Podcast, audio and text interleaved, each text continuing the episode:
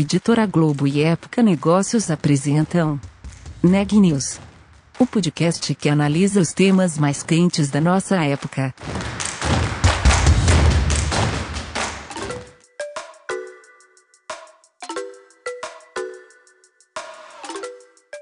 Oi, eu sou Daniela Frabasile, da Época Negócios, e esse é mais um episódio do Neg News, nossa série de reportagens especiais sobre a pandemia do novo coronavírus.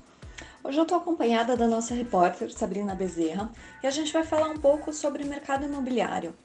Como muita gente acabou perdendo parte ou toda a renda por causa da crise, muitas pessoas têm dúvidas sobre como que ficam os pagamentos de financiamento imobiliário e do aluguel, não é mesmo, Sabrina? Oi, Daniela. É verdade. A crise causada pela pandemia do novo coronavírus afetou a renda de muitas pessoas.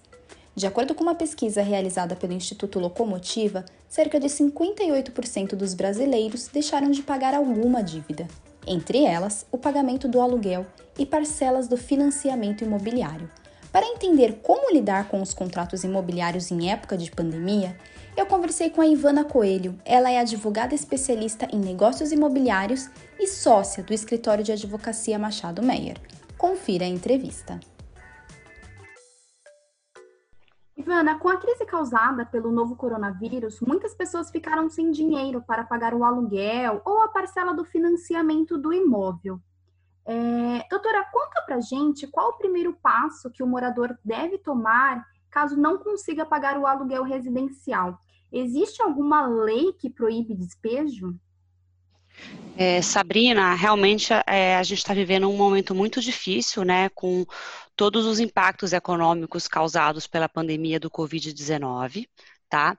Atualmente, é, não existe nenhuma lei que proíba o despejo em caso de não pagamento do aluguel pelo locatário, tá? Isso vale tanto para locações residenciais quanto para locações comerciais. É, em caso de o locatário é, é, enfrentar alguma dificuldade para poder pagar o aluguel, é, o que ele tem que fazer é notificar o locador imediatamente para tentar chegar a um consenso e a um acordo, né? Essa, essa é a recomendação que a gente tem dado de uma maneira geral para tentar renegociar esse contrato de locação ou eventualmente pensar é, numa rescisão desse contrato e numa devolução do imóvel, caso realmente é, o locatário não tenha condições de continuar a arcar com o pagamento desse aluguel. Tá? Mas hoje na lei não existe ainda nada que autorize o locatário a descumprir o contrato de locação. Tá? Existe é, um projeto de lei, que é, o que é o projeto de lei 11.179 de 2020, de autoria do senador Anastasia, que já foi aprovado na, no Senado e na Câmara e que está para é, veto ou aprovação presidencial, o que a gente estima que vai acontecer até o dia 10 de junho. Tá? E nesse projeto de lei, que ainda não está em vigor, existe uma previsão de você afastar temporariamente tá, é, as ações de despejo, mas não são quaisquer ações de despejo, são ações de despejo específicas de quando você é, possibilita a devolução imediata do imóvel em até 15 dias com pedido liminar, quando, por exemplo, você não tem uma garantia concedida naquele contrato de locação. Ou seja, você tem um contrato de locação que não tem, por exemplo, uma fiança bancária, um seguro-fiança, ou uma fiança pessoal né, de um fiador, e que, por isso, é em razão dessa ausência de garantia, existe a possibilidade de um despejo mais célere, tá? Em caso de não pagamento do aluguel pelo locatário. Então, o que, essa, o que esse projeto de lei, caso seja aprovado aí pelo presidente, é, vai permitir é que temporariamente é, não aconteçam essa, não seja possível conceder essas medidas liminares para desocupação do imóvel locado em 15 dias, tá?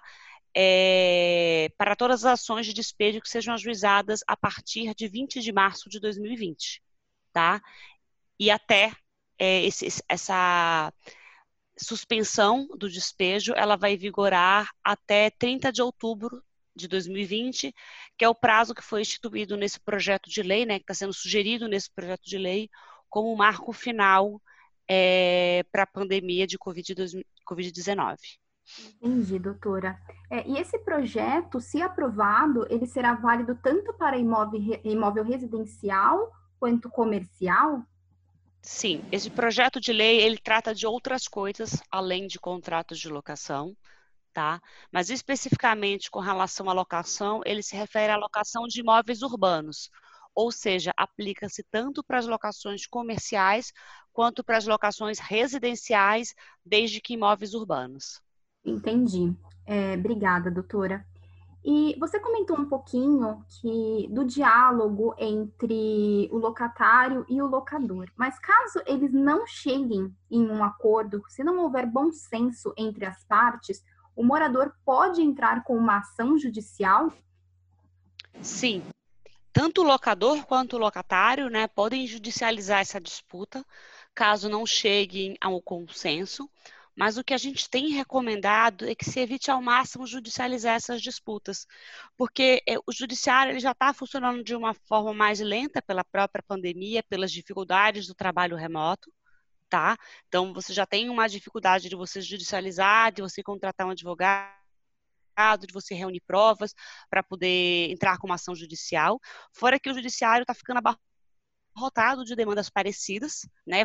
Imagine se todos os locatários ou locadores forem judicializar esse tipo de relação contratual, tá? E nem sempre a decisão judicial vai ser a decisão mais adequada para o caso concreto, tá? Então, assim, a gente recomenda realmente, até que para se possa municiar uma futura ação judicial, que as partes antes tentem uma composição. Notifiquem a outra parte, mandem e-mails, conversem, é, realmente tentem chegar ao denominador comum para, por exemplo, algumas é, alternativas que podem ser buscadas nessa negociação.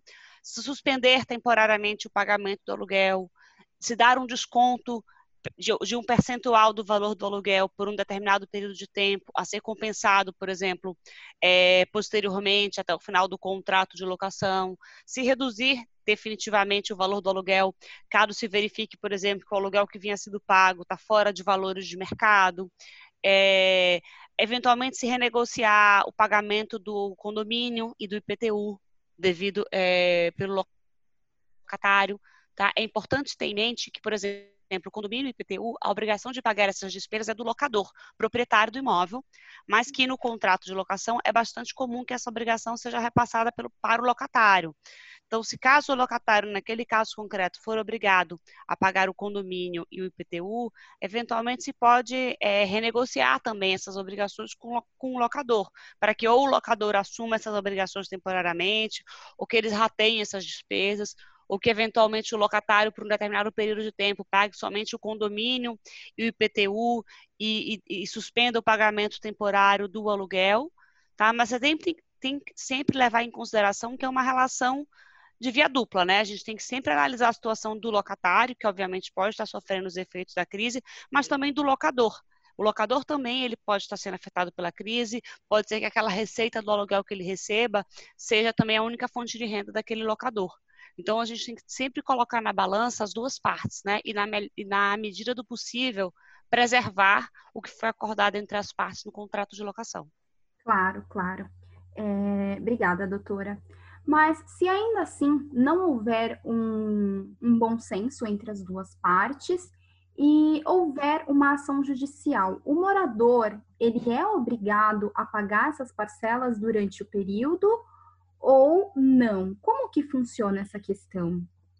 É, numa situação dessa, Sabrina, é, em, em, teoria, o locatário é sim obrigado a continuar cumprindo com as obrigações previstas no contrato de locação, incluindo-se condomínio, IPTU e aluguel, a depender né, do que está previsto no contrato.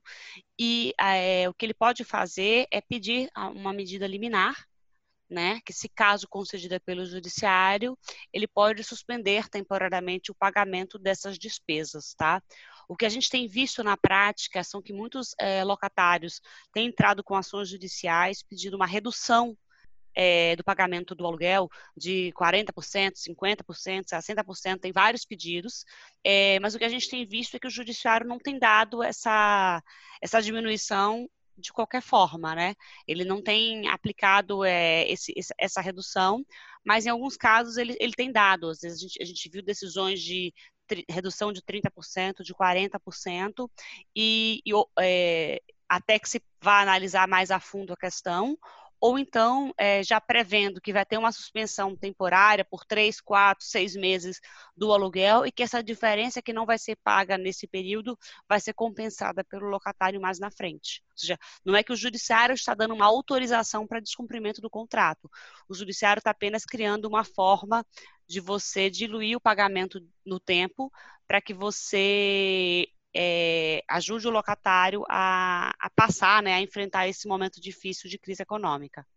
Bacana, perfeito. É, você comentou um pouquinho sobre IPTU em caso de aluguel, mas é quando o imóvel é próprio. É, o morador ele é obrigado a pagar a taxa de IPTU e a taxa de condomínio é, ou não? Mudou Sim. alguma coisa? Não mudou? Não, não tem nenhuma previsão, por enquanto, de mudança de condomínio e, e de PTU. É, o que pode acontecer, assim, eventualmente, é a lei municipal, né, que o IPTU é um tributo municipal, prevê eventualmente algum tipo de desconto do IPTU nessa crise. Mas é até um pouco complicado, porque o IPTU ele é pago é, anualmente, né? Você pode pagar uma parcela única, que geralmente é paga no mês de fevereiro do ano, ou você paga 10 parcelas mensais, né? A primeira de, de fevereiro a novembro. Ou seja, o IPTU que, o, que a gente está pagando agora nesse ano de 2020, as guias, né, via de regra, já foram geradas pela municipalidade em fevereiro. Então, assim, pode ter situações em que você já pagou com desconto 100% do IPTU do ano, ou que você vem pagando, só que essas guias já foram calculadas pela prefeitura no começo do ano. Então, um pouco complicado na prática a prefeitura dar algum desconto, mas obviamente isso pode acontecer e depende de lei municipal. Tá? Ou seja, cada município vai ter que analisar as características específicas né, do, do seu IPTU. Com relação ao condomínio, o condomínio é um rateio das despesas comuns daquele edifício. Tá? É, você não vai. O, e grande parte das despesas de condomínio são os funcionários que trabalham naquele condomínio, são salários, né, são despesas de natureza alimentícia. Então, é, você deixar de pagar o condomínio é, significa que você está prejudicando os demais condôminos que estão pagando a conta, porque as despesas continuam.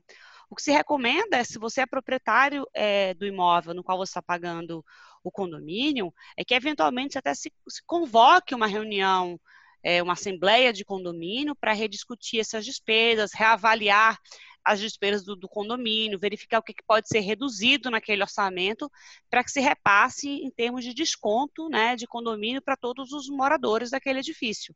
Tá?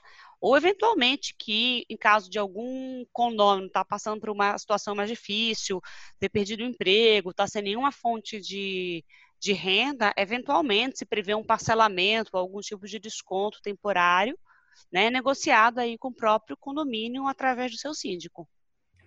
Doutora, em relação à locação de espaços comerciais em shoppings, como que o empreendedor, o empresário, o dono daquele local, ele pode agir neste momento de crise? É, Sabrina, sem dúvida, os shopping centers né, sofreram bastante né, e tem, continuam a sofrer é, com a pandemia de Covid-19, né?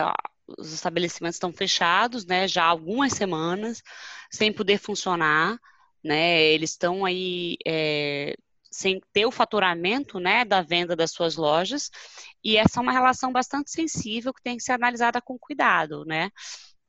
A gente tem de uma maneira geral também com relação às locações de shopping, incentivada a negociação né, entre os inquilinos e o, os locadores, né, para que se busque um denominador comum. O que a gente tem visto de uma maneira geral é que geralmente no contrato de locação de shopping center, além da obrigação de pagar o aluguel é, e o IPTU, né, o condomínio, os locatários eles assumem outras obrigações. A gente tem fundos de promoção, a gente tem é, outras taxas de associação de lojistas, né? E o que a gente tem visto é que muitos empreendedores de shopping center têm dado descontos nesse pagamento, né? Pensando também em, em garantir que esses locatários continuem no shopping e possam voltar a ter faturamento é, quando voltar. Esse desconto é obrigatório? Não, esse desconto é comercial e negociado entre as partes, tá? Não tem nenhuma previsão legal que determine que se dê um desconto, tá? Isso está sendo, o que a gente tem visto é recomendações de associações de lojistas, de, de empreendedores de shopping, para se buscar é, uma equalização é, das obrigações das partes. Que, por exemplo, em contratos de locação de shopping, é muito comum que você tenha um aluguel fixo e um aluguel variável, que é fixado com base no faturamento daquela loja ou seja, se a loja não vendeu, não teve faturamento. Então, o que a gente tem visto é algumas negociações para se diminuir temporariamente também o valor do aluguel fixo que é pago, diminuir essas despesas, ou eventualmente até suspender o pagamento do aluguel temporariamente, né? As soluções que têm sido dadas são bastante diferentes e tem que se analisar as peculiaridades do caso concreto, tá? Não existe uma solução mágica que pode ser aplicada para qualquer contrato de locação seja ele comercial no shopping center, comercial de uma maneira geral numa laje corporativa, por exemplo, ou residencial. É, nunca que a gente estabeleça, por exemplo, que vão dar 50% de desconto no contrato, no aluguel do contrato de locação, vai ser justo para qualquer relação contratual. Tá? A gente tem que analisar as peculiaridades do caso concreto e o mesmo vale para locações de shopping center. E partindo agora para o ponto de imóvel próprio financiado. Existe alguma lei que proteja o, o, consumidor? Ele pode solicitar a pausa das parcelas? Não pode? Olha, é, com relação aos contratos de financiamento bancário, eu desconheço que tenha havido alguma lei nova em vigor alterando essa regulamentação, tá? É, o que acontece, assim, é que deve-se, é, a princípio, preservar, né, a, o que está acordado entre o banco financiador e o adquirente do imóvel financiado, o que está previsto no contrato. É, existem alguns contratos que prevêem é, a possibilidade de suspensão temporária de pagamento, mas vai continuar a incidir juros e multa, né? Então, assim, o, o, o adquirente do imóvel financiado tem que ter muito cuidado e, eventualmente, renegociar é, com os bancos, ao invés de simplesmente parar de pagar o financiamento. O que eventualmente se pode avaliar é verificar se tem outros bancos que estão oferecendo no momento um financiamento mais barato para que você possa fazer a migração do financiamento, atra, atra, atra, é, buscando taxas de juro mais, mais atrativas e condições de financiamento melhor mas é, não é recomendado que simplesmente se pare de pagar é o financiamento bancário, sob pena de execução da garantia dada nesse contrato de financiamento, do que é muitas vezes a própria alienação fiduciária do bem. Então, assim, não, não é recomendado é, que se suspenda esse pagamento. O melhor é sim renegociar com o banco e avaliar se tem outros bancos é, no mercado oferecendo taxas de juros e condições de financiamento mais atrativas que faça sentido você fazer essa migração. Perfeito. É, e para quem estava decidido a comprar um imóvel este ano, você aconselharia seguir com essa decisão ou você acha que é melhor esperar o auge da pandemia passar?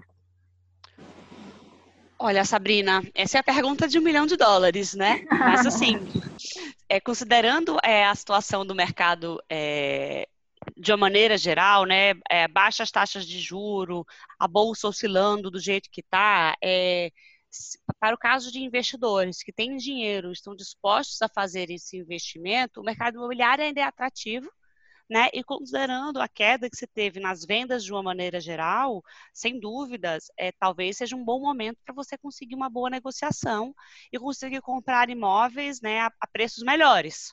Então, se você tem disponibilidade de caixa, é, não está sendo é, prejudicado com a pandemia, com é, diminuição de, de, de, receita, de renda, o risco de perda de emprego, talvez seja um bom momento para você analisar o mercado imobiliário com mais calma e fazer esse investimento.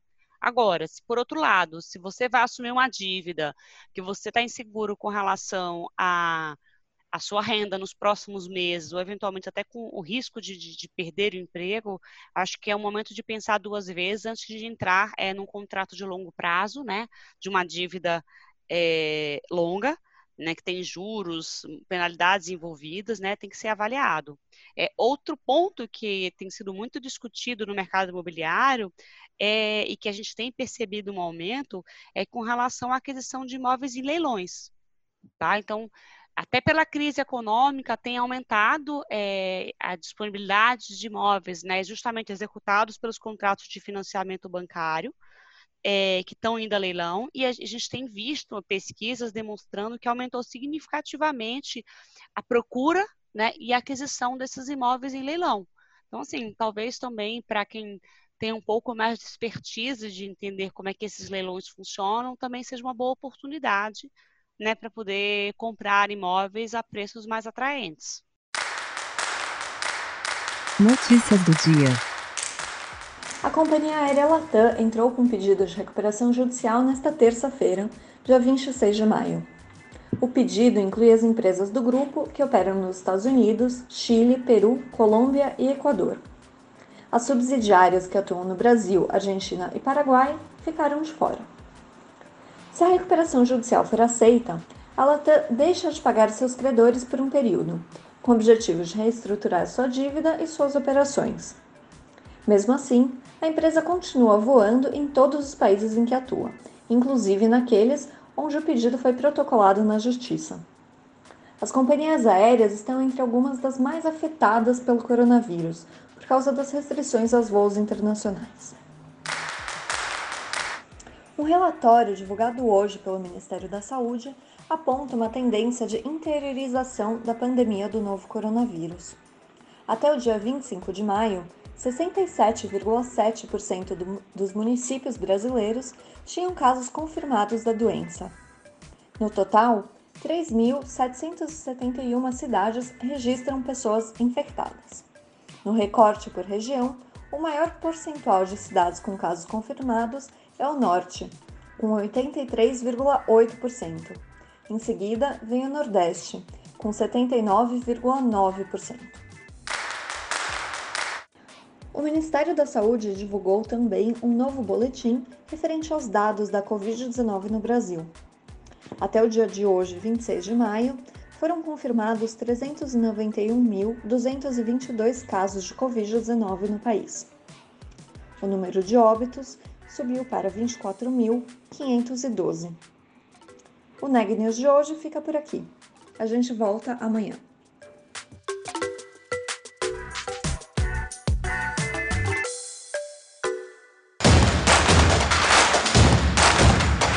Esse podcast é um oferecimento de Época Negócios.